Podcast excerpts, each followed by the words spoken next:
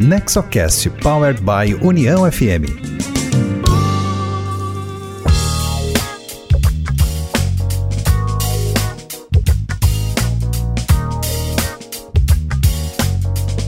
Olá, esse é o NexoCast, o podcast sobre governança corporativa, inovação e empreendedorismo voltado ao desenvolvimento com foco nas famílias empresárias.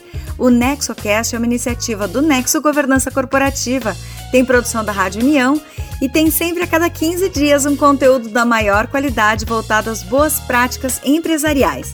Você pode escutar o nosso podcast pelo site do Nexo, nexogc.com.br, também pelo site da União, que é uniãofm.com.br, e pelos aplicativos de áudio como o Spotify e o Deezer. Siga o NexoCast e receba em seu aplicativo cada episódio novo que entrar na rede. O Nexo Governança Corporativa é uma associação criada por fundadores e sucessores de famílias empresárias para promover boas práticas de governança corporativa, governança familiar, formação pessoal e profissional de novas lideranças, empreendedorismo e inovação. A nossa sede é em Novo Hamburgo, no Rio Grande do Sul. Eu sou Cristina Pacheco, diretora de comunicação do Nexo, e hoje o NexoCast traz Mariana Moura que esteve em reunião com os integrantes do Nexo. A nossa pauta traz as ideias e reflexões de Mariana, que é integrante de família empresária, o Grupo Moura de Pernambuco, e também é pesquisadora, tem um livro sobre governança e é uma entusiasta da disseminação de conteúdo sobre o tema. Mariana participa do projeto Rumo, um grupo que discute governança no Recife, e também da Escola F, uma iniciativa para a formação de novas gerações das famílias empresárias. No começo do podcast, então, vamos ouvir a apresentação de Mariana, em que ela inclusive fala do seu livro Super Governança, que já passa a ser a dica de livro desse NexoCast. É um prazer para mim estar aqui com vocês, mesmo que nesse ambiente virtual. Né? Um prazer estar aqui no Nexo. É, foi muito bom ter ido aí uns três anos atrás, foi uma experiência muito boa para mim. É, tivemos uma conversa aí é, bem, bem produtiva e tal. E fico feliz de vocês terem gostado e me convidado novamente para conversar. É, eu hoje o assunto que eu trago, é, recentemente eu, eu lancei um livro chamado Supergovernança. Na verdade eu ia, não lancei por, pelas condições em que nos encontramos, fiquei esperando para ver se conseguia fazer o lançamento de maneira presencial, não foi possível, então estou com esse livro pronto desde, desde o carnaval e, e tive que segurar. Mas é, eu vou lançar agora em setembro e, e, achei que, como o convite era falar sobre governança, que eu não, não, não poderia deixar de trazer é, a minha reflexão, que está, assim, o que, o que a, o conteúdo desse livro e a minha reflexão sobre governança nas empresas familiares. É, o título do livro é super sugestivo, porque é, o, o, título é Super Governança.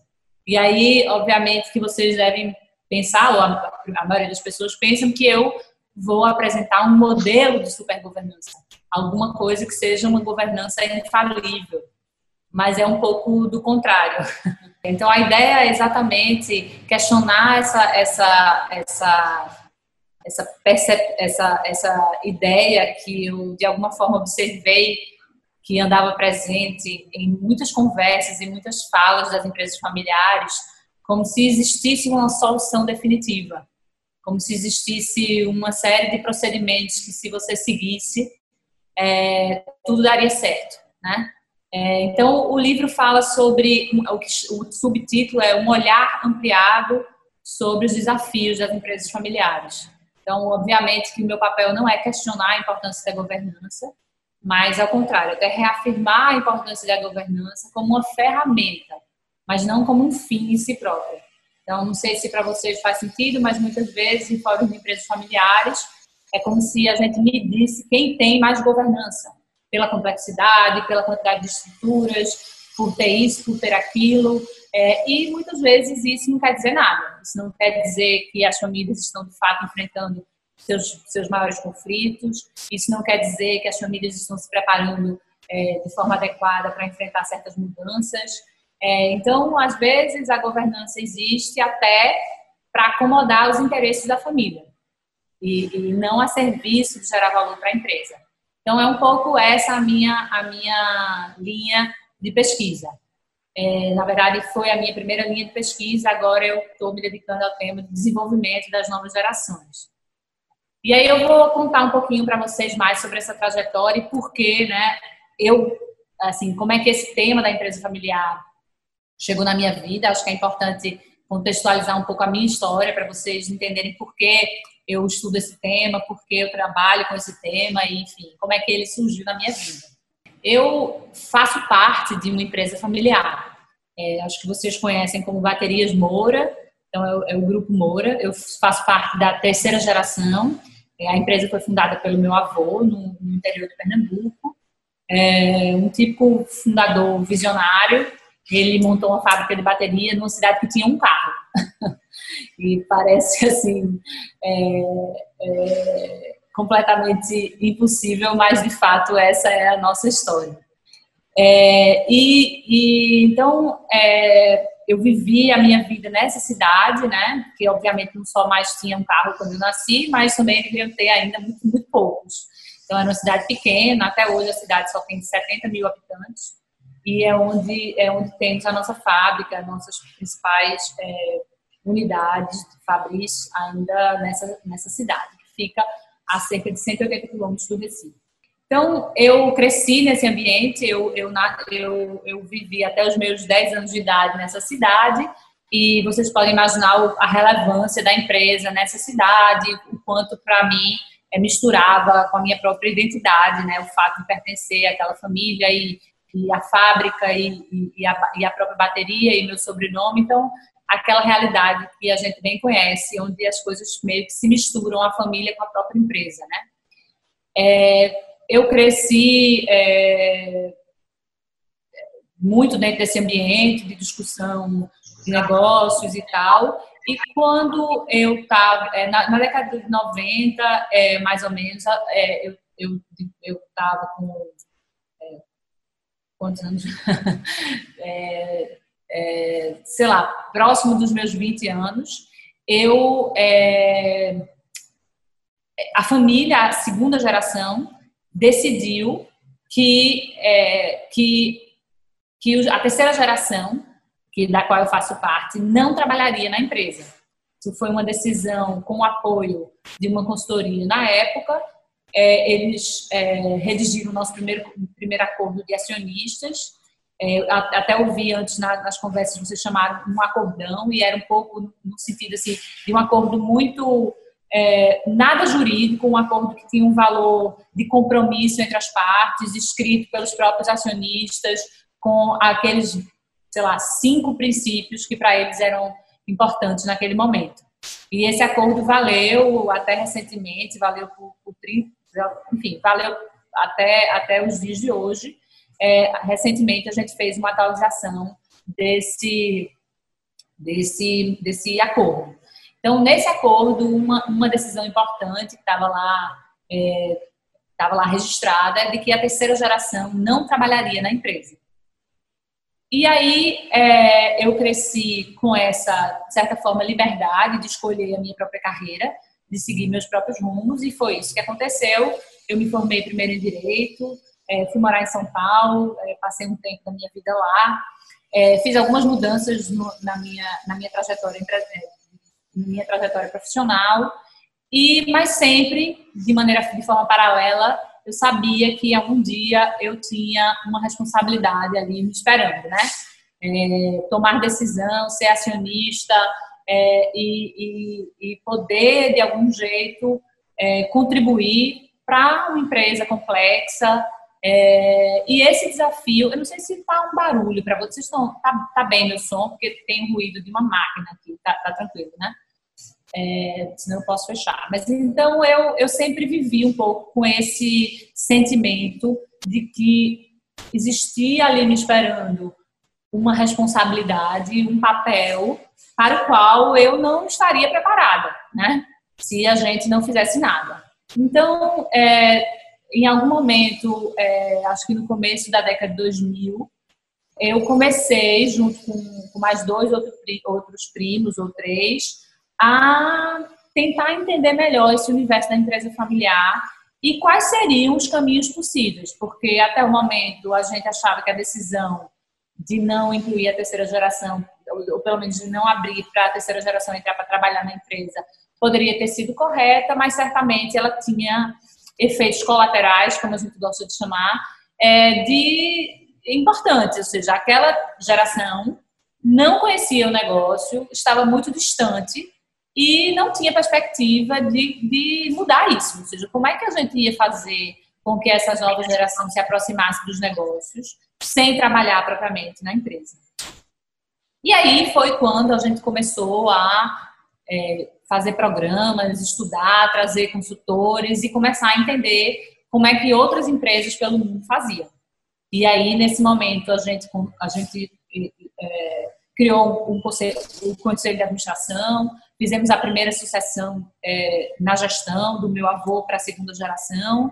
É, montamos um conselho de família e desde então, né, quase 20 anos depois, a gente sente, e aí eu não vou entrar em detalhes, a gente pode outro dia conversar sobre essa jornada, mas a gente sente que deu conta do recado de aproximar essa terceira, ou pelo menos parte dessa terceira geração dos negócios, e, e, e formá-los para serem é, bons conselheiros e acionistas capazes de contribuir e, e de entender do negócio, de opinar e, e, fazer parte da liderança e do comando do, da empresa, é, mesmo que por meio dos, das estruturas de governança e não necessariamente no dia a dia do negócio. Então, essa é um pouco a minha história de vida e, e, e, o que é que aconteceu. Né? Nesse meio do caminho, eu fui me interessando tanto pelo tema empresa familiar, que hoje virou a minha profissão.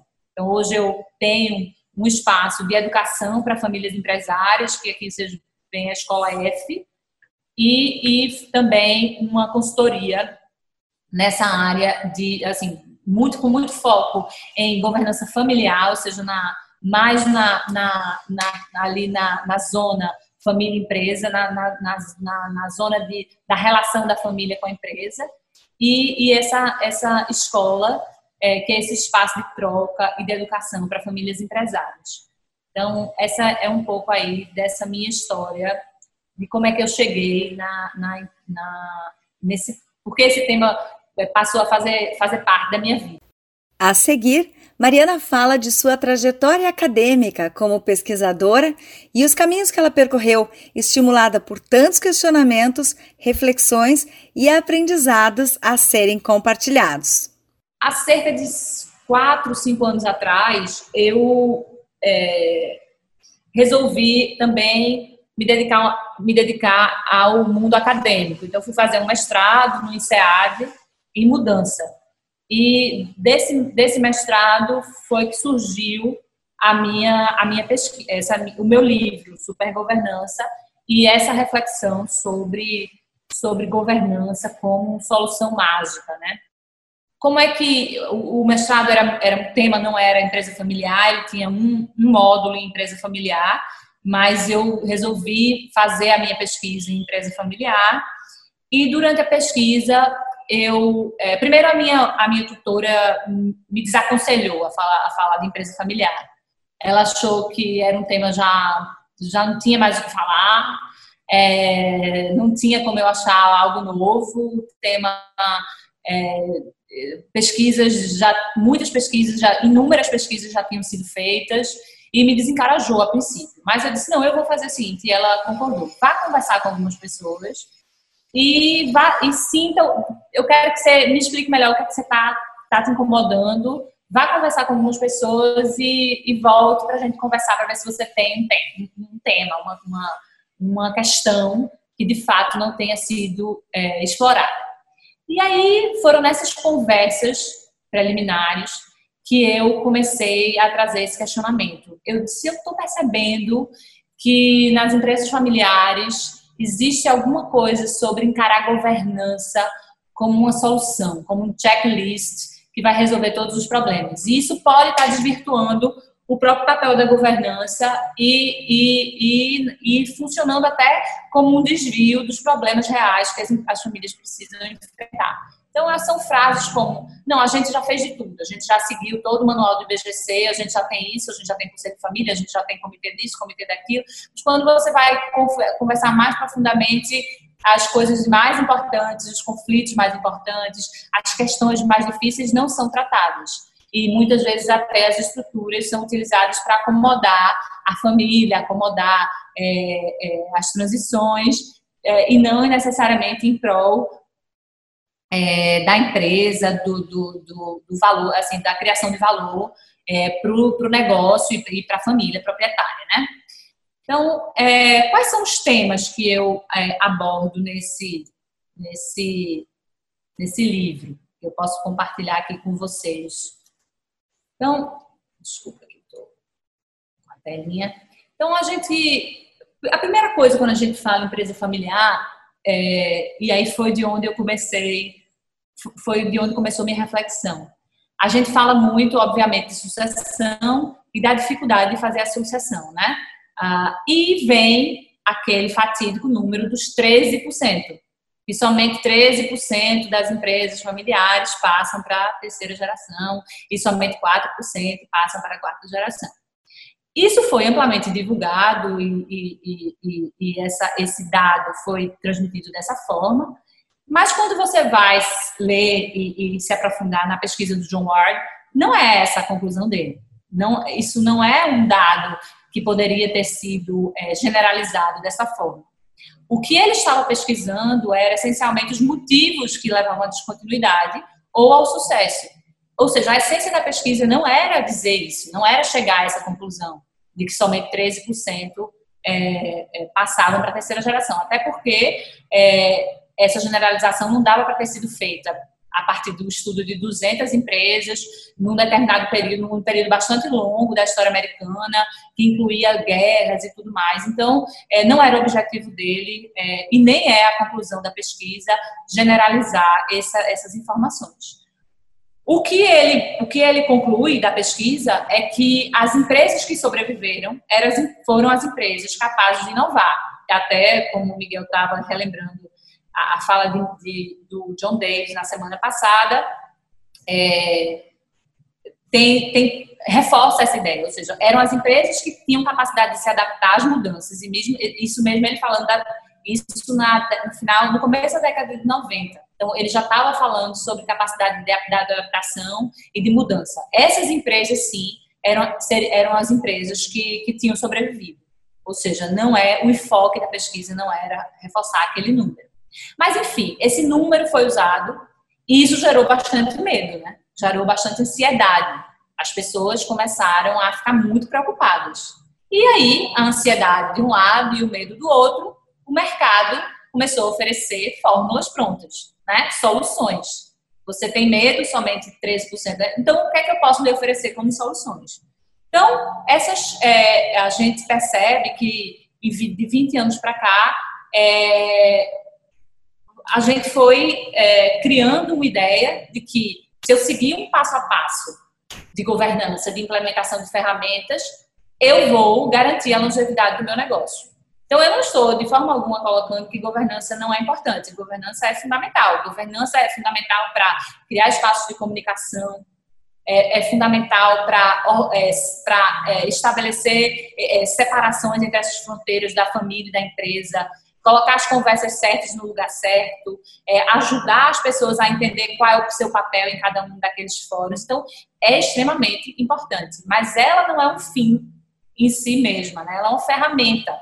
É um conjunto, é um conjunto de ferramentas que, é, se bem é, utilizadas, podem sim gerar, é, aumentar as chances de longevidade é, do negócio familiar mas também, quando mal utilizadas, ou seja, se, se vistas como solução em si mesma, se eu pego um checklist e eu me empenho em, implementar todas aquelas ferramentas porque está no guia do IBGC ou porque é, eu, eu, eu, isso é o que tem que fazer porque as outras empresas fazem, aquilo pode não servir de nada e aquilo pode gerar uma, uma um, um, é, a, a, família totalmente engajada em, em, em implementar ferramentas, fóruns e um grau de complexidade enorme, a serviço de quê? Qual o propósito? Às vezes isso até se perde. Né? Quantas vezes a gente não encontra um conselho ou um conselho de família que não sabe muito bem é,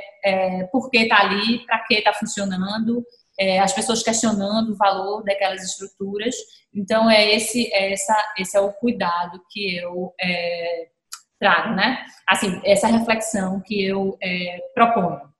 Então, é, alguns temas, então, assim, governança é um tema que foi amplamente difundido é, e acho que tem, obviamente, muito espaço e, e, e, muita importância na discussão das empresas familiares, mas eu acho que pelo, pelo espaço que esse tema é, tomou, outras questões ficaram de lado.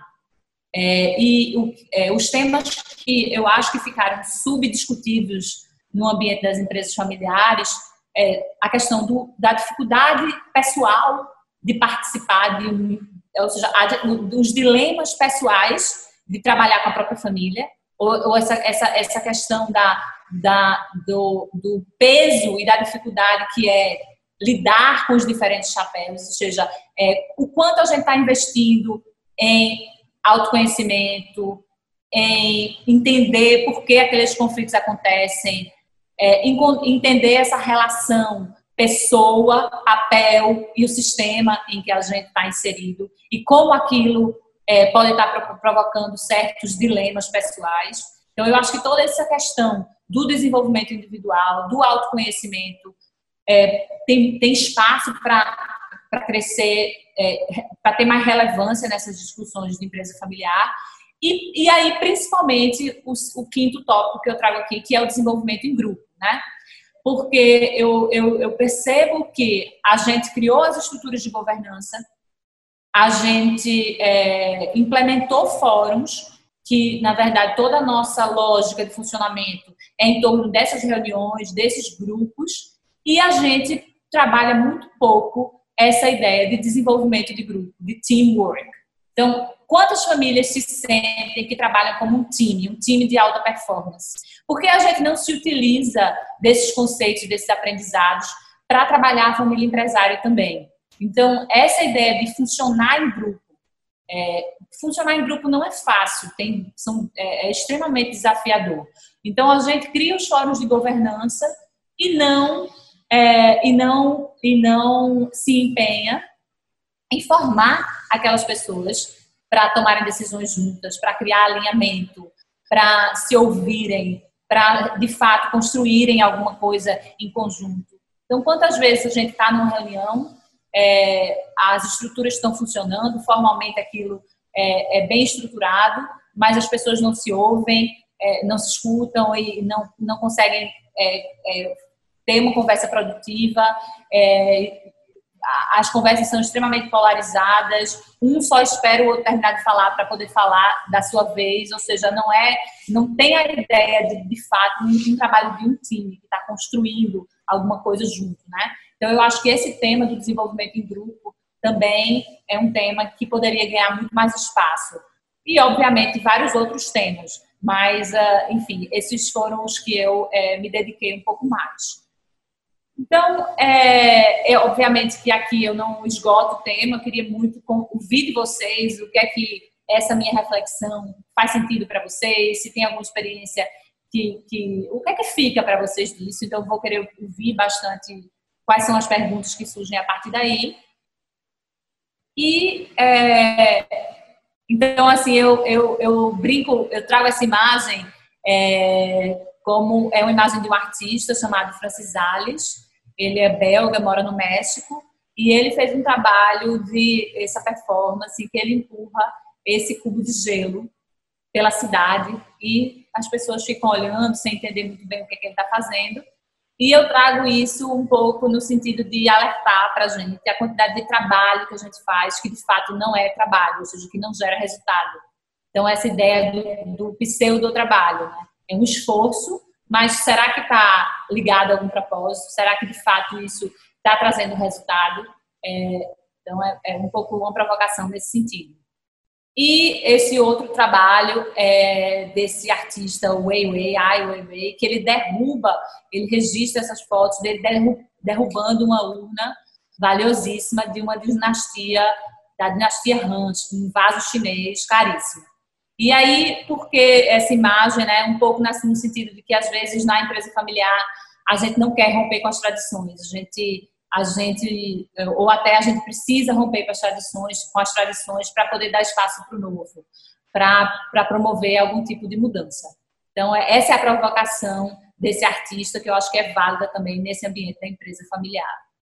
Depois da sua apresentação, Mariana Moura abre o espaço para o diálogo e o debate. Para começar, Miguel Vieira, do Nexo, pergunta sobre os erros e acertos às experiências de Mariana e também sobre a preparação das novas gerações das famílias empresárias. Comentário que eu acho que todos aí pensam muito essa questão da, da do, do, manual do IBGC e as boas práticas de governança. Acho que vai ser um tema muito oportuno e, e o seu livro realmente uh, todos devem estar curiosos e a gente quer evoluir mais e, e, ver essa outra visão, porque muitas vezes a gente se, se prende às formas e esquece um pouco o conteúdo, né? E, e, realmente a comunicação é importante e a gente acaba tendo dificuldade e, e fica preso às formas. Então, essa é uma reflexão que eu aproveito da sua fala. Uh, e falando um pouco até na, na introdução, tu falaste um pouco do aprendizado dos últimos anos implantando as boas práticas de governança na empresa familiar. Uh, e como, com certeza, essa experiência pessoal e, e da família serve também para trazer essas reflexões do livro, né? Uh, até para a gente iniciar a troca de ideias, quais seriam, vamos dizer assim, as lições e aprendizados da experiência de vocês e, e, e, e talvez as, o que não deu tão certo quanto vocês gostariam, o que dá para melhorar. Acho que isso também é interessante. Se puderes comentar. É, não, eu acho que é bem é muito pertinente porque de fato essa reflexão ela veio da minha própria experiência. Eu era uma pessoa que estava preocupada em seguir um checklist e, e implementar todas as regras de governança possíveis e ganhar um prêmio. Então, assim, é, então é, é, vem da minha, da nossa própria vontade de, de, de, cumprir com esse checklist, ou seja, não, já que é, esse, esse é o caminho, como é confortável, né? Saber que eu posso, por mais que seja muito trabalhoso, se eu tenho um roteiro, se eu posso seguir aquilo ali, eu vou fazer as, as famílias empresárias elas são obstinadas, elas elas estão ali trabalhando duro. Então, se der um checklist que elas tenham que, que cumprir, se der uma tarefa, vão realizar, vão ser capazes de realizar, a maioria delas. Então, é, a gente se juntou para fazer isso, né? para implementar todos os fóruns e todos os comitês e, e, e, redigir todos os documentos necessários. E em algum momento eu me questionei se, se aquilo de fato era o, o objetivo principal. Então, é, muitas vezes a gente escolhia caminhos que não eram by the book e que para a gente funcionavam. Por exemplo, eu tenho um, um exemplo que, que é uma, uma, uma prática que a gente que a gente algo que a gente fez na nossa, na nossa experiência, que certamente não seria recomendado pelos manuais, mas que fez sentido para a gente. Então, é, por exemplo, eu quando estava com 30 anos de idade, é, é, e assim, na, na, primeira sucessão, ainda com muito, muito, muito, pouca experiência, vinha de outro ambiente de trabalho, é, entrei para o conselho de administração da empresa, junto com mais três primos meus, e ficamos oito familiares e um independente. Esse modelo é, é bom? Não, esse modelo não é by the book. É, esse não é o caminho normal de formar herdeiros ou, ou futuros acionistas. Mas naquele momento, a gente precisava de um conselho de administração que era o que a gente mais precisava. O que a gente mais precisava naquele momento não era um conselho de administração com independentes, um conselho de administração que fosse reformular a estratégia. A, a empresa estava passando pela sua primeira sucessão, é, os, o, é, a gente tinha co-CEOs, é, foi o período da empresa que a empresa, foi o período que a empresa mais cresceu. Então, é, mas qual era o nosso maior desafio do futuro? era exatamente engajar a terceira geração.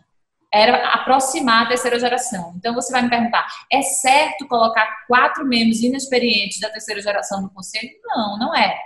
é mas foi importante para a gente, foi fundamental. Foi o caminho que a gente tinha, era, era o caminho possível na época. É, na verdade, talvez aquilo ali nem fosse um conselho de administração de fato, fosse muito mais um fórum onde o, a segunda geração se dedicava à aprendizagem da, da, da terceira, mas é, a gente estava em contato com as decisões estratégicas, com as decisões operacionais e durante oito anos foi, foi esse formato que terminou fazendo muito sentido e no momento certo a gente fez a mudança necessária e hoje a empresa precisa de fato de um conselho de administração que é, é, que possa repensar nossa estratégia, que possa trazer elementos novos, que tenha mais independentes e menos familiares, e a gente tá, é, tem esse conselho hoje de formação. Então, eu acho que esse é um exemplo prático do que eu estou falando. Às vezes você poderia é, ter seguido. Eu não estou aqui sugerindo que vocês façam isso ou sigam esse mesmo modelo, mas sugerindo que, que que reflitam muito sobre o que precisam, sobre de fato quais são as suas prioridades, antes de, de, de sair implementando é, estruturas e, e de governança pela estrutura de governança, sabe? Então é assim, para que mesmo que eu estou implementando o conselho de família? Qual é? Vamos discutir muito, vamos passar aqui é, algumas semanas e, e, discutindo qual é o propósito, qual é a essência desse, desse grupo aqui. Ele está se juntando para quê? E aí sim, a gente vai definir papéis, a gente vai criar um plano que faça sentido, a gente vai é, criar é, objetivos claros para aquele fórum, mas eu vou criar para fazer um, um checklist, eu vou criar um regimento, copiar, colar em algum lugar. Isso não vai te trazer o resultado que você, que você espera. Deixa eu avançar até um outro tema que a gente tem muita curiosidade e eu acho que a experiência de vocês, com certeza, é, é muito rica. Uh, um dos temas também que a gente fala é da preparação das próximas gerações para serem bons acionistas ou conselheiros. Se forem gestores, excelente. Uh, imagino eu, na experiência da família de vocês, vocês têm uh, membros da quarta, não sei se quinta geração, que são jovens ou adolescentes, estão sendo preparados uh, para participar da, na empresa. Se puderes falar um pouco uh, sobre esse processo, na experiência de vocês, e também comentar a, a Escola F, que ah. também tem uh, um, um trabalho muito bacana, e a gente gostaria de conhecer um pouco também desse, desse trabalho de Perfeito. vocês. Perfeito. Sobre é, formação é, de novas gerações, inclusive esse, é, eu, é, esse é o tema da minha. Eu estou fazendo uma pesquisa de mestrado, de doutorado, e, e, o tema da minha pesquisa é desenvolvimento de novas gerações de empresas familiares. E eu chamo de como, é, como criar o seu próprio território. É, é, ou seja, como é que eles criam o seu próprio território? Um pouco no sentido de como é que eles acham espaço dentro do ambiente da família para se desenvolver, né? Para se desenvolver de forma autêntica, para de fato é, exercer é, é, plenamente é, a sua capacidade de desenvolvimento, de liderança, porque eu percebo que esse é um grande desafio, né? É, para as próximas, para as novas gerações, que é encontrar espaço é, para de fato poder contribuir, né? É, e não ficar à sombra da, de, uma, de uma geração, naquela, naquela briga ali por espaço, é, que muitas vezes a gente, a gente percebe. É, outras não, outras a gente percebe que, que, que, que, essa, que esse espaço, é, que, que as novas gerações encontram esse espaço e, e conseguem é, fazer a diferença. Então é por isso que eu estou curiosa, exatamente porque não existe um padrão, não existe uma resposta certa aí, né? Existem situações e eu estou tentando entender um pouco mais o que é que acontece. Mas em relação ao plano de desenvolvimento, em relação à Moura, o que é que a gente tem? Eu sou faço parte da terceira geração, a quarta geração ainda é bem jovem, a minha filha é a mais velha, tem 14 anos, então é uma geração ainda muito jovem, a quarta. Na terceira geração, nós fomos mais preparados para sermos o que a gente chama de, é, de acionistas responsáveis, é, bons conselheiros. Então, a gente se preparou e a gente está se preparando mais para esse papel, que, no que a gente chama de comando da empresa, do que exatamente como executivos da empresa.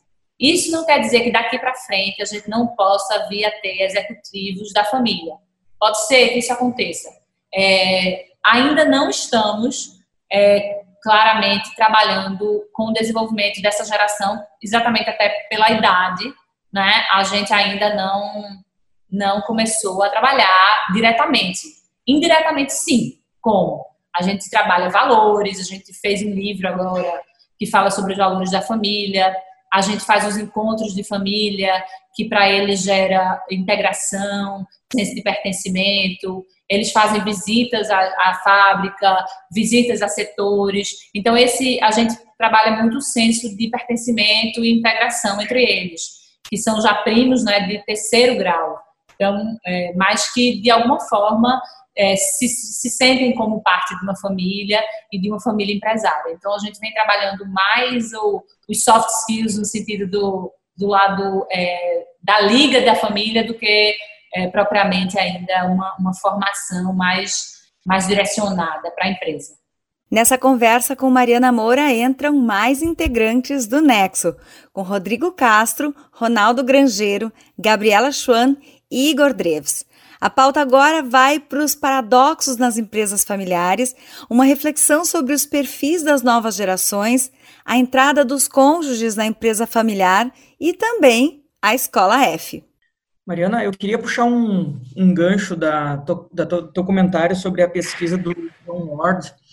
Em 2018, nós fizemos aqui no grupo a leitura do livro Paradoxo da Empresa Familiar, que é de 2010, 2011. E um aprendizado que nós fizemos naquele momento, a partir da leitura e das discussões em grupo, é de que a família, pela leitura do John Ward, se fortalece ao enfrentar os paradoxos e beneficia da capacitação de todas as esferas para trabalhar, trabalhá-los, né? E essas esferas são patrimônio, família e gestão. É, e aí eu, eu, eu, tive que resgatar essa, essa, esse pensamento por conta de uma fala que fizeste agora, porque me parece que, às vezes, buscar respostas prontas é uma forma de não enfrentar o paradoxo. É uma, uma forma de tentar trabalhar as situações de sucessão familiar ou de gestão de empresa familiar como um problema. Problema que tem uma solução concreta, a gente aplica e fecha o olho e ninguém se incomoda. Né? Exatamente. Porque, porque eu entender esses problemas centrais, os paradoxos das três intersecções, né, da, as intersecções dos três círculos, então, é, a gente amplia a continuidade da empresa. Né? Então, assim, é, é, é, um ponto interessante, esse que eu queria que tu explorasse um pouco mais para nós, porque eu acho que ele merece um pouco mais do que tu tem visto na, nos teus estudos, no trabalho de construção do teu livro, né? E tem uma frase que estava perdida lá no livro em algum momento, assim, que me marcou profundamente, que eu queria que tu explorasse. É, lá pelas tantas dizia o seguinte, o John Ward dizia o seguinte, que o problema vinha das intersecções e não dos indivíduos. Só que os indivíduos, para resolver os problemas, eles tentam achar soluções concretas, né? Ao invés de ampliar o diálogo, como tu disseste, para fazer esse fortalecimento de todas as esferas. Enfim, nos comenta o que mudou nesses últimos 10 anos entre aquele livro e o teu, é, o que de mais peculiar parece ser um ponto de atenção para frente agora, visto que todos nós aqui estamos, de uma forma ou de outra, ligados a empresas familiares, alguns em primeira, outras segunda, terceira geração, enfim, todo mundo aqui está no meio desses paradoxos aí, né? Perfeito, exatamente. É, é, todos, a maioria desses, desses estudiosos da empresa familiar, eles estudam a empresa familiar a partir de uma visão sistêmica, né? Que é exatamente essa ideia de que existe o sistema da família e o sistema da empresa, para simplificar, nem vou falar de propriedade, mas assim, para a gente entender que são dois, dois sistemas que, que convivem. E o que, que significa um sistema? Um conjunto de valores, de ideias, de normas, que às vezes nem são ditas, mas é, mas a gente sabe que a gente está no sistema família, a gente se comunica de um jeito, no sistema empresa a gente se comunica de outro jeito e a gente tem outros valores e a gente tem outras prioridades. Quando esses dois sistemas convivem, gera esse paradoxo, que pode ser chamado de paradoxo trabalho e amor, né? Tem cada cada uh, cada autor aí dá um, nome a esse a esse, a esse, esse conceito, mas é exatamente essa ideia de que são dois sistemas de valores, de normas, de condutas, de comunicação que convivem, que convivem. Então, o que é que isso gera? Isso gera, é, de fato, pode gerar, é, pode gerar é, forças, pode, claro, é, é, pode somar é, características que se traduzem em forças, mas em geral também gera bastante conflito. E aí um conflito clássico que ilustra bem esse paradoxo é na família eu valorizo a igualdade. Eu quero que todos os meus filhos é, sejam tratados de forma igual. Eu, eu, meu, eu como mãe, é, quero que meus filhos percebam que eles são tratados de forma igual.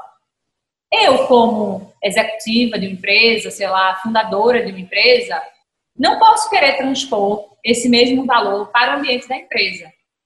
Eu não posso querer tratar meus filhos igual, igualmente como executivos de uma empresa, porque esse valor, igualdade, não é um valor válido no sistema empresa. Então, é, é, é, parece muito simples, quando a gente fala assim, parece muito simples, mas essa é a origem, esse tipo de conflito interno é, é a origem é, dos nossos maiores conflitos. Porque se eu for tratar, eu como, como é, vamos dizer, CEO da empresa, meus, meus filhos são executivos da empresa, eu, eu os trato de forma diferente, é, para mim, como mãe, eu estou tratando meus filhos de forma diferente. Eu não consigo separar isso completamente. Então, é, é, esse é o, o, grande paradoxo. Então, o que é que as pessoas. E aí eu acho que essa fala que o Rodrigo traz é muito interessante e por isso que eu gosto do debate, porque acho que fica muito mais rico do que eu falando sozinha lá. Mas, assim, exatamente essa ideia de que culpa não é dos indivíduos, não é, não sou eu mãe que sou que sou complicada, que sou é, complexa, que sou é, que não sei como, como tratar os meus filhos. Não, é o sistema em que eu estou inserido. Essa posição de interseção é uma posição conflituosa e difícil. E aí, por que governança? E aí, por que ela ganhou força? Porque aí, de repente, eu crio um, um espaço, e aí falando um pouco do lado é, mais psicológico, assim. Eu crio um espaço onde ali eu posso atuar só como CEO. Eu sou o CEO nessa cadeira. E você está sentado aí como executivo e eu sou seu chefe. É, eu sou seu chefe. Então, é, nesse momento, é, tem gente que usa, por exemplo, não fala com o pai e a mãe como pai e mãe, mas fala com, pelo nome para exatamente criar essas fronteiras psicológicas. Ali naquele ambiente, nós estamos no sistema empresa. A gente sai, entra no carro e começa uma conversa que é da família. A gente às vezes muda o jeito que está falando com a pessoa, muda o tom, é, como eu falo, muitas vezes até muda o, o, até o, a forma de, de, se dirigir à pessoa, né? Então, é, são formas que as, empresas, que, que as famílias empresárias encontram de lidar com essa, com essa interseção. É, então, de fato, o problema não são as pessoas.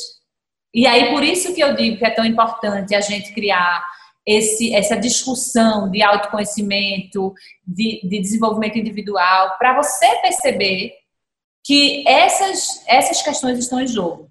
Para você dar mais clareza aos seus conflitos. E aí não ficar tão aprisionado a eles. Né? Então, eu acho que quanto mais você entende é, quais são as forças que estão atuando ali e que estão gerando conflitos internos, mais você se torna capaz de poder lidar com eles de forma é, produtiva, né? de forma é, é, a, de fato, solucionar esse conflito. Então, a governança por si só ela não vai solucionar os conflitos, os paradoxos mais profundos, né? São as conversas, são, é, são os diálogos, são essas reflexões de de tentar entender melhor esse embrólio, esse, esse, esse, essa dificuldade. Então, é, essa a visão sistêmica, ela olha para e aí na empresa familiar acho que faz muito sentido, porque é você pessoa. O que é você pessoa? Você pessoa é você, com seus valores, com suas características, com sua história pessoal e tem o seu papel. O seu papel, ele não coincide 100% com você pessoa. Ele leva características, tem coisas de você pessoa e esse papel ele está inserido num sistema que espera algumas coisas desse papel, que espera resultados, que espera é, comportamento, que, que tem ali expectativas claras sobre aquele papel. Quando a gente, a pessoa, seus valores internos, sua, sua personalidade está em conflito com aquele papel ou com aquele sistema, a gente começa a se sentir desconfortável. E aí, se essa disfunção, é, a, a, se isso é muito disfuncional, é, esse pode não ser um ambiente onde as pessoas se desenvolvem com todo o seu potencial. E aí, é, ou seja, é, esse, esse, esse ambiente, essa, essa, essa situação pode não ser o ambiente mais favorável para o desenvolvimento de novas gerações. Se isso não está bem resolvido, se isso não está conversado, discutido, se essas fronteiras não, não se tornam um pouco mais claras. Enfim, é um pouco difícil falar de, de forma mais abstrata, mas é, espero que esteja fazendo sentido aí para vocês.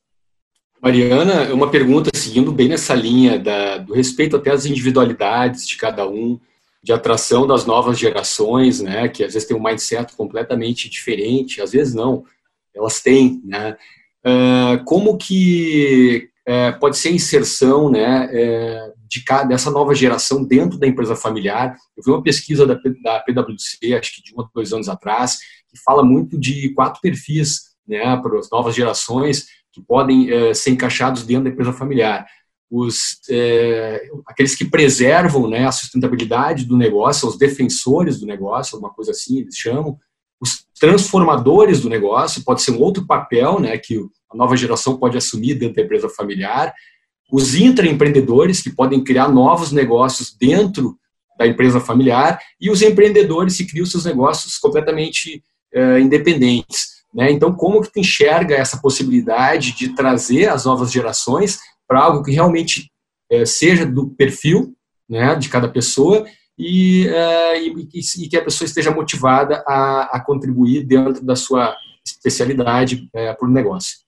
Eu, eu, acho que algo que é muito importante é, quando a gente coloca é, as novas gerações é, dentro da empresa é, Obviamente que isso não pode ser generalizado, porque depende muito do estágio de desenvolvimento da empresa, é, em que geração ela está. Mas vamos imaginar uma empresa um pouco mais madura, onde já tem processos estabelecidos, onde as pessoas entram a partir do sistema de seleção, as pessoas em geral, onde para que existem existem existe um setor de RH estruturado e aí você é, coloca as pessoas da família é, por uma por um caminho é, diferente. Então, você coloca uma pessoa que é da família num cargo de gerência e ela não passou pelo mesmo caminho que os demais executivos da empresa passaram. É, ou seja, ou você coloca a pessoa num cargo que é, não tem uma função muito, muito determinada. Várias vezes eu converso com membros das novas gerações, isso eu estou falando do que não funciona, depois eu vou conversar um pouquinho sobre o que funciona. Mas, por exemplo, várias vezes eu encontro membros das novas gerações e eles vão me dizendo a função deles e eu, e eu vou insistir. Eu não sei muito bem qual é a minha função. Então, assim, no final, não tem uma clareza, ele não tem. Nem ele sabe direito ela, qual é a sua função. Ele é assistente da, da diretoria, ele é, ele é comitê de novos empreendimentos, mas nunca fez um novo empreendimento. Então, assim, criam-se nomes é, e, e colocam as pessoas nessas funções e, e, e isso pode ser extremamente frustrante, né? Porque os outros não reconhecem qual é a sua função, é, você não sabe exatamente qual é a sua função, então essas fronteiras estão muito indefinidas. Então é muito fácil a pessoa cair naquela expectativa de agir como herdeiro, que vai chegar atrasado e, e, vai sair cedo, que não vai cumprir com suas obrigações, porque é como se o sistema estivesse esperando dele essa, essa, essa atitude. Ele não foi colocado lá dentro como os demais, numa função específica, com entregas específicas, objetivos. Então, a não ser que essa pessoa seja extremamente hábil e ela consiga o que eu chamo de criar o seu próprio território e daí é, desenvolver alguma coisa ou criar um espaço, encontrar um espaço para trazer algo de novo, e aí eu acho que se conecta à sua fala, porque isso de fato acontece. Tem pessoas que entram assim no limbo e elas têm uma capacidade, e isso me interessa entender mais, melhor, é, elas têm uma capacidade de, de, ok, eu vou ficar nesse limbo, mas eu vou achar o que eu, alguma coisa que eu vou contribuir e eu vou achar o que eu chamo de meu próprio território. Então, Legitimidade, eu... vamos dizer assim, né? Exatamente. Então, tem gente que, mesmo sendo colocado assim, encontra é, essa legitimidade, encontra essa, essa capacidade de contribuir. Então, de fato, tem muito a ver com legitimidade. Como é que eu me legitimo nessa minha posição? Então, eu acho que um grande conflito da, das novas gerações da empresa é essa sensação de que às vezes não é reconhecido, que não tem espaço, que é, obviamente que os espaços não têm que ser dados, os espaços também são conquistados, mas acho que criar uma estrutura mínima, é, é, de, definir algumas, alguns critérios, é, é, fazer combinados, deixar tudo claro, esclarecer as regras do jogo, isso, isso é fundamental, né? É, para qualquer pessoa. Então, é, eu acho que é, tem, tem eu, eu acho que esse, esse ambiente de, de muita. De, eu acho que reforça o paradoxo quando você coloca uma pessoa ali é, sem ela, nem ela mesma ter consciência se ela é família ali ou se ela é colaborador ou se ela, enfim, é dono. Quem sou eu aqui nesse, nesse, nesse sistema e qual é o meu papel, né? Miguel, dá para fazer ainda alguma pergunta? Eu também gostaria, se for possível, depois. Ah, Mariana, aproveitando esse teu gancho, assim, já pensando que muitas vezes é difícil encontrar a pessoa entender, compreender seus vários papéis pertencendo à família original, né, de um negócio, de que maneira tu entende que seria o mais adequado a participação dos cônjuges nisso? Porque imagina se uma segunda ou terceira geração já tem dificuldade de compreensão, muitas vezes, o lugar que deve ocupar, como vai ficar, de que maneira seria o mais apropriado ou poderia ser tratado de uma forma tranquila essa questão dos cônjuges que nem pertencem a, a essa história e àquela família?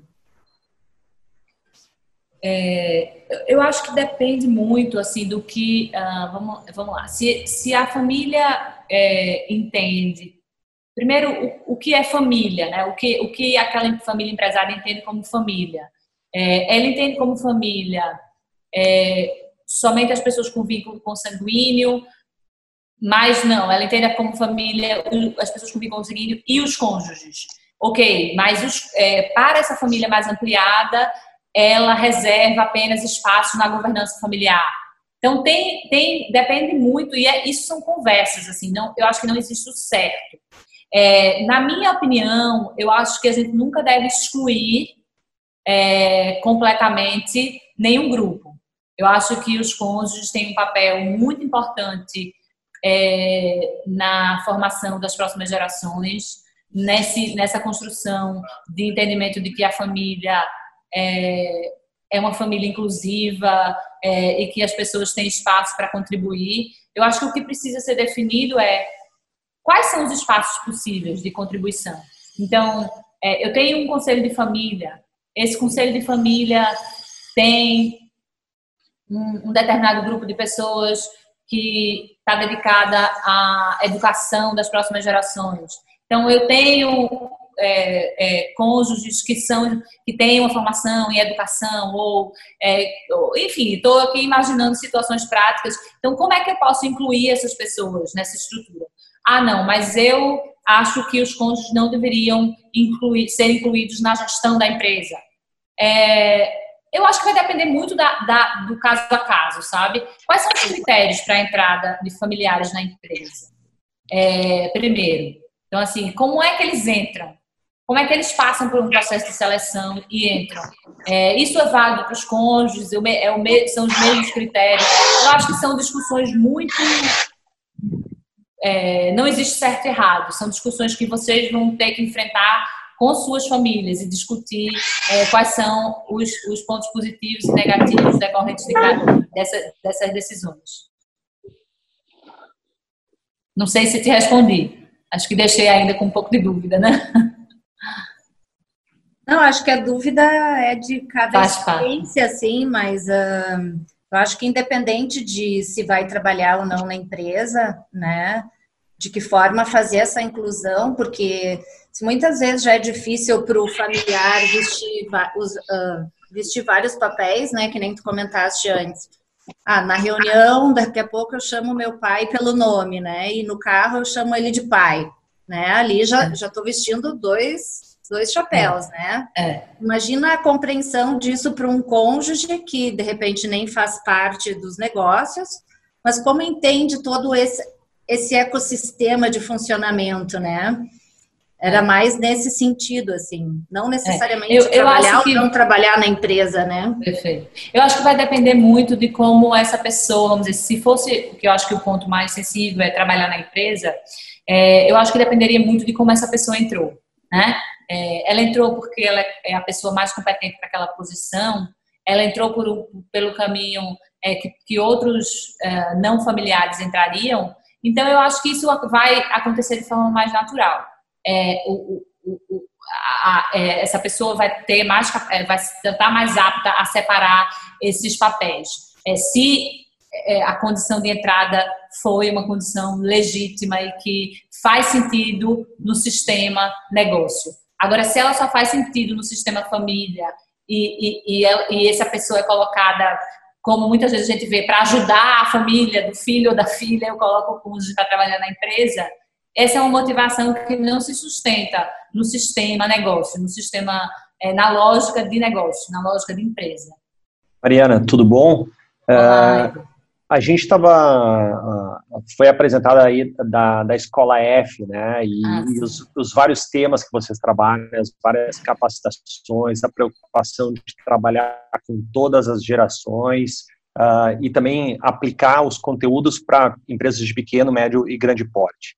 Perfeito. Aqui no, no Nexo, a gente começou fazendo uma, uma, uma, pesquisa com o pessoal, né, de, de entender, assim, quais são as dores, uh, fazer uma avaliação geral para que todo mundo pudesse ter, vamos dizer assim, um, um direito de, de votar, né, de ser ouvido e a gente começar a fazer uma trilha de, de capacitação. E aí eu queria ouvir na, da Escola F, uh, como é que vocês montaram esses temas e qual é o tema preferido, ou o tema que tu vê que tem algum destaque hoje, uh, que eu vi que tem bastante alinhamento com o que a gente já trabalha, mas eu queria ver assim, o que, que hoje está sendo Perfeito. o carro-chefe, vamos dizer assim. Maravilha. A gente tem um programa é, que eu assim me identifico muito e é, acho que tem, tem, a gente tem se diferenciado com um programa chamado Conselheiro F, que é um programa de conselho de, conselho de família. Então, ele tanto pode funcionar com, é, com, com, familiares de diferentes famílias, e aí ele funciona como um conselho de família hipotético, ou ele funciona em company, e é um programa em que a gente, é, ele dura mais ou menos seis meses, e ao, ao final do programa, o conselho de família está instituído, ou seja, é um programa de formação que capacita o grupo a seguir sozinho no conselho de família. Então a gente faz toda todo um, um trabalho com foco, é, como eu falei, ou seja, a gente passa, é, a gente passa, a gente primeiro faz um diagnóstico dos principais desafios daquela família empresária no âmbito da, da, da relação família-empresa. A partir daí, junto com esse grupo, a partir desse diagnóstico, a gente começa a, a, a, desenhar junto com o grupo, e aí é um trabalho que, em que o grupo é protagonista e nós somos facilitadores. Então, eles criam a missão do, do conselho, eles criam uma agenda prioritária de temas que eles querem é, tratar. Esses temas prioritários normalmente são tratados, são, são tocados por subgrupos, que podem ser comitês, e aí a gente vai dando suporte, facilitando esse processo, e ao final desses seis meses, esse grupo pode continuar é, sem o nosso, vamos dizer, sem a nossa participação necessariamente. Então, é, é, e aí é, o conselho de família ele, ele pode caminhar com as suas próprias pernas, vamos dizer assim, né? Esse, esse programa é um programa que para mim está fazendo muito sentido, porque ao invés, ao invés, do modelo de consultoria, onde a, a consultoria termina assumindo boa parte das tarefas, o protagonismo se volta para o grupo é, muitas vezes envolve pessoas que não estão no dia a dia dos negócios, então gera um senso de pertencimento e contribuição muito grande. É, e, e, não gera necessariamente dependência né, de uma consultoria é, ou de, de alguém externo, mas o grupo se capacita para poder tocar os, as suas questões é, com independência. E aí, fora, fora esse programa, acho que vale a pena também falar para vocês que a gente está criando Bases F. E aí acho que tem muito a ver com o projeto de, de podcast de vocês, que também era um projeto que, se, que sairia da gaveta no próximo ano, mas a gente também acelerou. Ele é um programa totalmente digital, então é, esse programa Bases F, ele é uma trilha gamificada e, e ele é, traz é, o contexto geral das empresas familiares e acho que está bem interessante porque ele não é um programa só de conteúdo, ele não é conteudista. O que é que a gente fez? A gente propõe um primeiro capítulo que sim traz essa ideia do, do, dos conceitos gerais, uma, uma visão geral do que é a empresa familiar e a partir daí a gente convida o participante a construir um diagnóstico é, da sua própria realidade, da sua empresa familiar, com seus principais desafios fazer uma autoavaliação, então ele vai nesse caminho da autoavaliação e propor o que a gente chama e fazer uma proposta de mudança. Então é uma trilha que eu conheço um pouco mais o contexto, eu conheço um pouco mais a minha realidade, um pouco na lógica do que eu falei para vocês do sistema. Eu entendo um pouco mais o meu papel e a minha pessoa naquele sistema, e aí eu começo a ter consciência e poder propor alguma mudança que faça sentido naquele ambiente. Obviamente que a gente não traz essa linguagem, é uma linguagem super simples e direta e, e, e, e com foco em, de fato, quem de repente nunca pensou sobre nada disso e não sabe nem por que as pessoas estudam essa realidade da empresa familiar, ou até para quem já está no meio da jornada, mas quer, quer pensar a partir desse outro, dessa outra perspectiva de como é que eu proponho alguma mudança, como é que eu posso ser um agente de mudança nesse ambiente. Em seguida, Letícia Reicher, integrante do Nexo, traz para a pauta os conselhos de administração. E Mariana fala ainda sobre o projeto Rumo, o processo de sucessão na família empresária e também os desafios do sucedido, como é o planejamento e a expectativa do gestor que passa o bastão na empresa familiar. Eu queria ouvir um pouquinho mais de você sobre o conselho de administração hoje. Como tá. que ele está formado, como é a composição e se vocês têm algum critério para que membros da família possam uh, atuar como conselheiros. Ótimo. A gente hoje, é, hoje eu não estou mais no conselho de administração, eu coordeno o nosso conselho de acionistas. A gente, o ano passado, é, fez uma reformulação e ficaram dois membros da, da, da terceira geração é, e dois foram para o conselho de acionistas.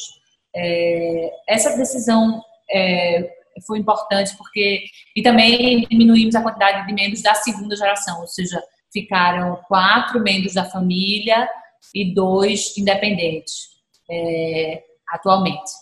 Então, é, três membros da família, não, quatro membros da família foram para o conselho de acionistas é, e a gente fez essa separação. O que motivou essa separação e, e a escolha das pessoas que ficaram um fora em outro foi perfil é, é, também, onde cada um poderia contribuir mais naquele momento. Não é uma decisão, ou seja, não é uma cadeira. Vai ter rotação, então esses papéis também vão, vão mudar ao longo, ao longo dos anos. Como eu falei, a primeira, o primeiro momento, é, quando nós fomos escolhidos para para ir para o conselho de administração, nós quatro, na primeira, no primeiro momento lá, é, no, a, sei lá, nove, dez anos atrás, é, não existia um critério. Foi a representação familiar, um de cada núcleo, cada núcleo escolhe quem vai. Isso era a realidade nessa época. Hoje a gente já estabeleceu sim alguns critérios. Então a gente tem um programa de desenvolvimento onde a gente estabeleceu um perfil, tanto para quem vier a querer trabalhar na empresa, que provavelmente não vai mais acontecer na minha geração, mas pode vir a acontecer na próxima, é, mas tanto, e tanto para ocupar cargos na governança familiar quanto na governança corporativa, especialmente no conselho de administração.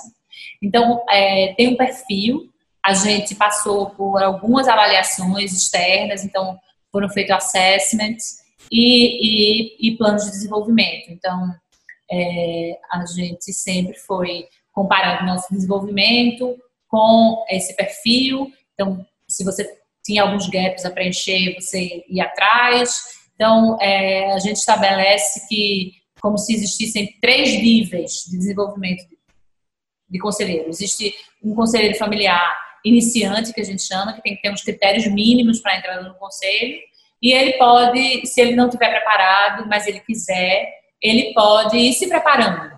Ele pode, vamos dizer, pleitear em algum momento, quando houver um rodízio, é, ir se preparando para estar apto a ir para o conselho. É, é esse, esses são, essa foi a forma que a gente criou é, de estabelecer alguns critérios. Obrigada. Mariana, Uh, nós estamos acompanhando já há algum tempo o projeto Rumo, que vocês conduzem muito bem lá uh, em Pernambuco, inclusive serviu de inspiração aqui para a criação do Nexo. E eu gostaria que tu falasse um pouco para nós como funciona, o que, que motivou a criação desse grupo, um pouco do, do histórico desse projeto. Legal. É, inclusive, é, os meus sócios hoje da Escola F é, nós nos conhecemos, assim, estreitamos a relação pelo, pelo rumo e, e mais recentemente criamos a Escola F. Então é uma espécie de nasceu ali daquele grupo, né, um grupo menor de pessoas que, que construíram essa iniciativa. É, o rumo ele é exatamente é, um, é, algo parecido com o que vocês têm aqui. É um grupo de pessoas interessadas no tema empresa familiar e governança que se juntaram a princípio para trocar ideias, informações e e conhecimento, foi formando uma rede. Em algum momento a gente também representava o IBGC é, aqui em Pernambuco, então acumulamos essa função de rumo e, e representação do IBGC e, uh, e, e ficamos com essa, com essa tarefa de fazer pesquisas nessa área de governança de empresas familiares e um evento anual e desdobramentos desse evento anual. Então, esse ano, como tudo, o evento vai para a plataforma digital, tá, tá saindo já a data e o formato. É, então, é, cresceu bastante, hoje tem uma relevância, as pessoas esperam por esse evento. O ano passado foi muito, foi muito interessante que a gente fez um evento com foco em inovação, no, no ambiente do, do, do, do Porto Digital, que é que é o nosso, é, o nosso ambiente de, de startups, de, de tecnologia. Então, a gente também saiu daquele, da, vamos dizer, da, dos temas mais tradicionais de empresa familiar e, e, e vamos dizer, chacoalhamos um pouquinho é, essa, as discussões, trazendo uma conversa com bastante foco em inovação, em mudança. Foi bem interessante. Não foi confortável para todo mundo, mas acho que cumpriu bem o seu papel. Eu queria fazer uma pergunta até em relação à sucessão empresa familiar.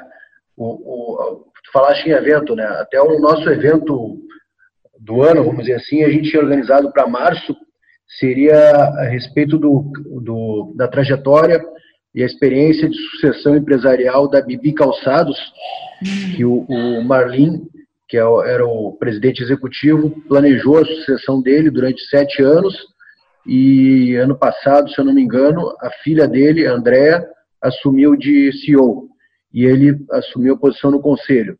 Uh, então seria o depoimento dos dois falando para nós do Nexo um pouco dessa trajetória e, enfim, aprendizados.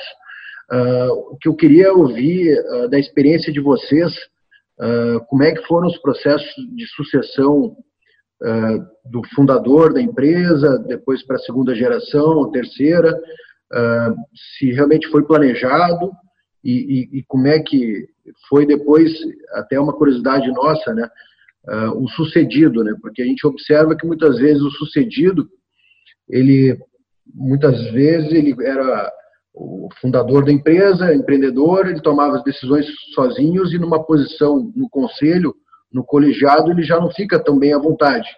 E fazer novos negócios também. Então ele fica às vezes meio deixado colocado de lado. E isso me parece que não é interessante até pela contribuição que ele tem ainda com a família, com a empresa e com a sociedade. Uh, vocês também teriam alguma iniciativa na Escola F para os sucedidos? Uh, se puder gente, comentar. Perfeito. Vou comentar primeiro da Moura e depois da Escola F, o que é que a gente. É, então, é, a gente namora, a primeira sucessão foi uma sucessão é, que se concretizou é, com a morte do meu avô. Ele, ele, ele ficou doente, é, um câncer é, bem agressivo, e, e, em três anos ele faleceu é, com 79 anos. É, então ele, ele com assim, com ele teve um tempo de, de saber que ele que ele ia morrer. Ele tinha um, quase isso, sabe? Então ele ele ele ele fez alguns movimentos importantes assim é, nesse sentido de, de, de deixar é, ele, ele atuou com essa com essa consciência, sabe? É, um, alguns movimentos diferentes que ele fez foi o seguinte: ele nesse momento ele é, fez uma doação direta para os netos.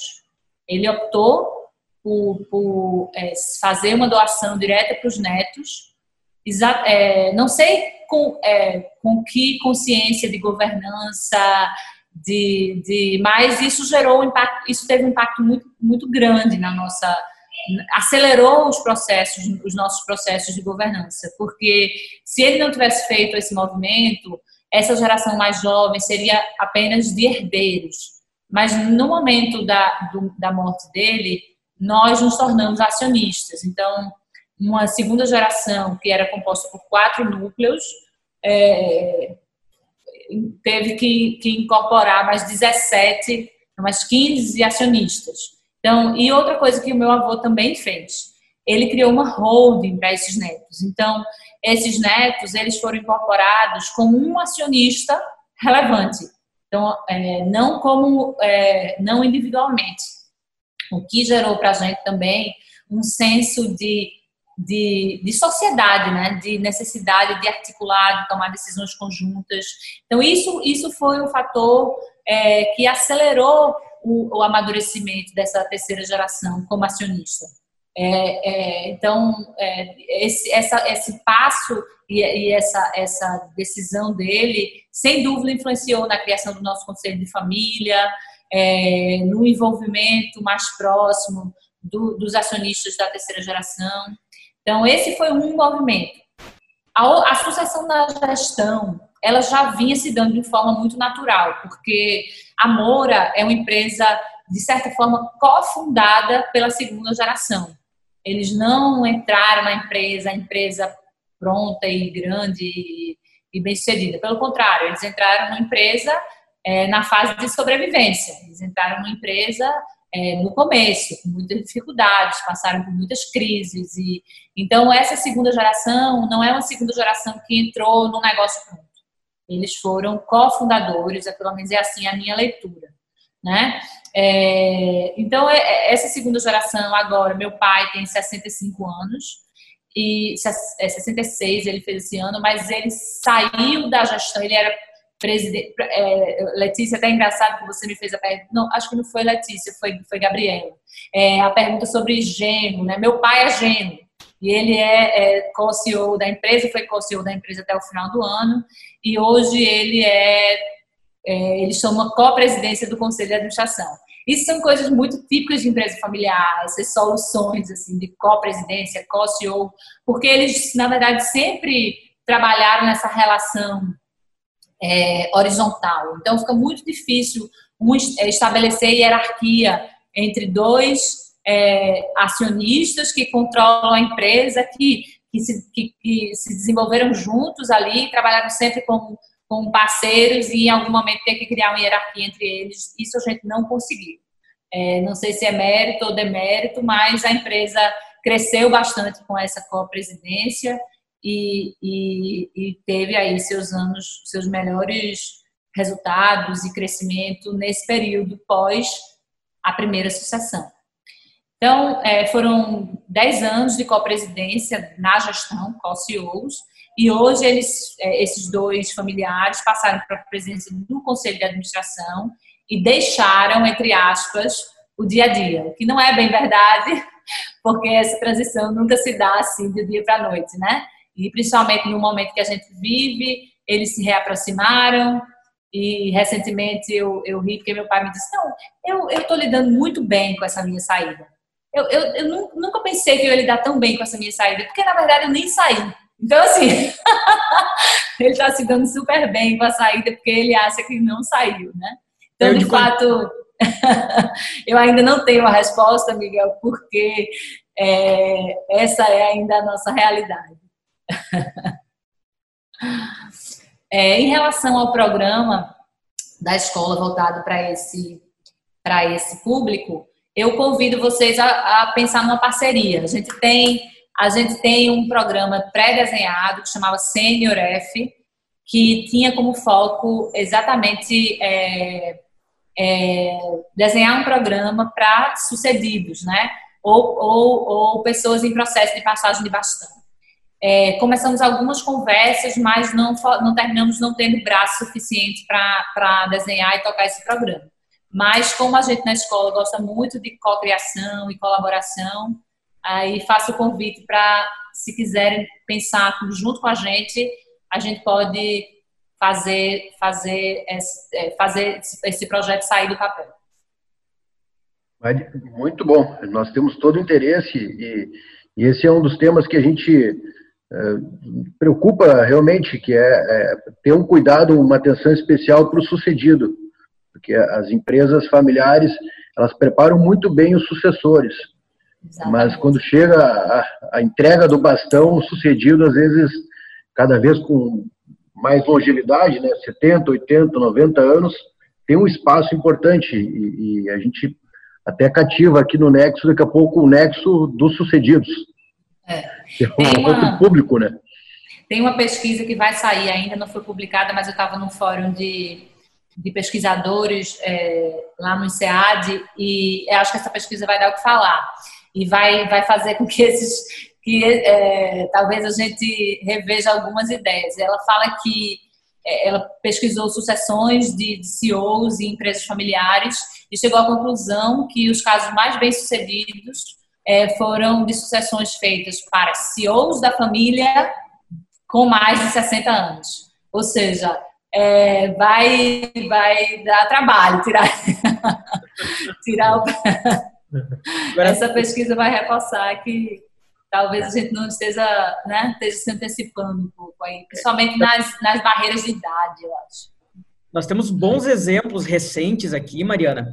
É o caso da Randon, é o caso da Bibi e foi o caso da, da RBS com o Nelson Sirotes, que já, os três já estiveram aqui no grupo no, no último ano, e todos contaram pela, pela lógica de quem sai ou de quem viu o, o sucedido se afastar, que aquilo ali abriu um espaço para uma vida nova e cheia de realizações.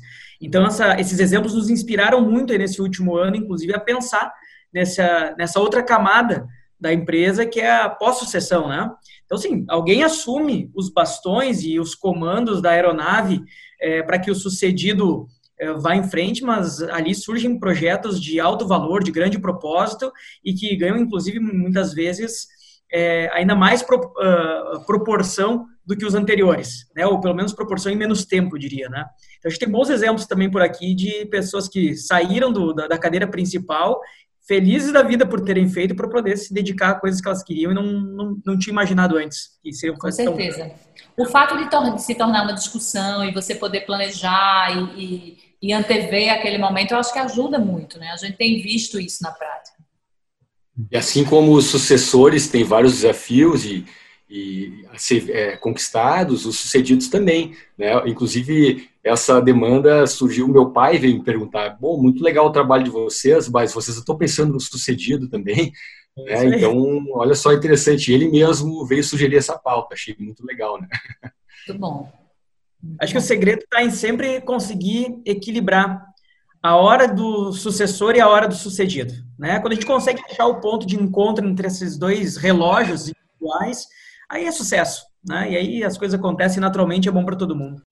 A conversa é boa e o NexoCast também quer ouvir a sua opinião, a sua sugestão. Nos procure e nos siga nas redes sociais. Estamos no Facebook como nexogc.com.br, no Instagram também como arroba nexogc.com.br e no LinkedIn nós somos o NexoGC. Manda uma mensagem, comenta nas redes sociais e vem participar dessa conversa. E por aqui, siga o nosso podcast para não perder nenhum episódio. Curta, compartilhe e vamos fazer a informação circular. Esse foi o episódio 14 do NexoCast, o podcast que pretende desmistificar a governança e suas ferramentas. No próximo episódio, mais insights e conteúdo voltado à gestão, inovação, empreendedorismo e governança para empresas familiares. Estiveram conosco na técnica da Rádio União, na operação de áudio, equalização e edição, os profissionais Luiz Felipe Trevisani, Ramon Ram, no digital Duda Rocha, jornalismo com coordenação de Denise Cruz e direção de Rodrigo Giacometti. Esse programa é um conteúdo original de Nexo Governança Corporativa com produção técnica da Rádio União FM. Obrigada por estar conosco e até o próximo NexoCast. NexoCast Powered by União FM.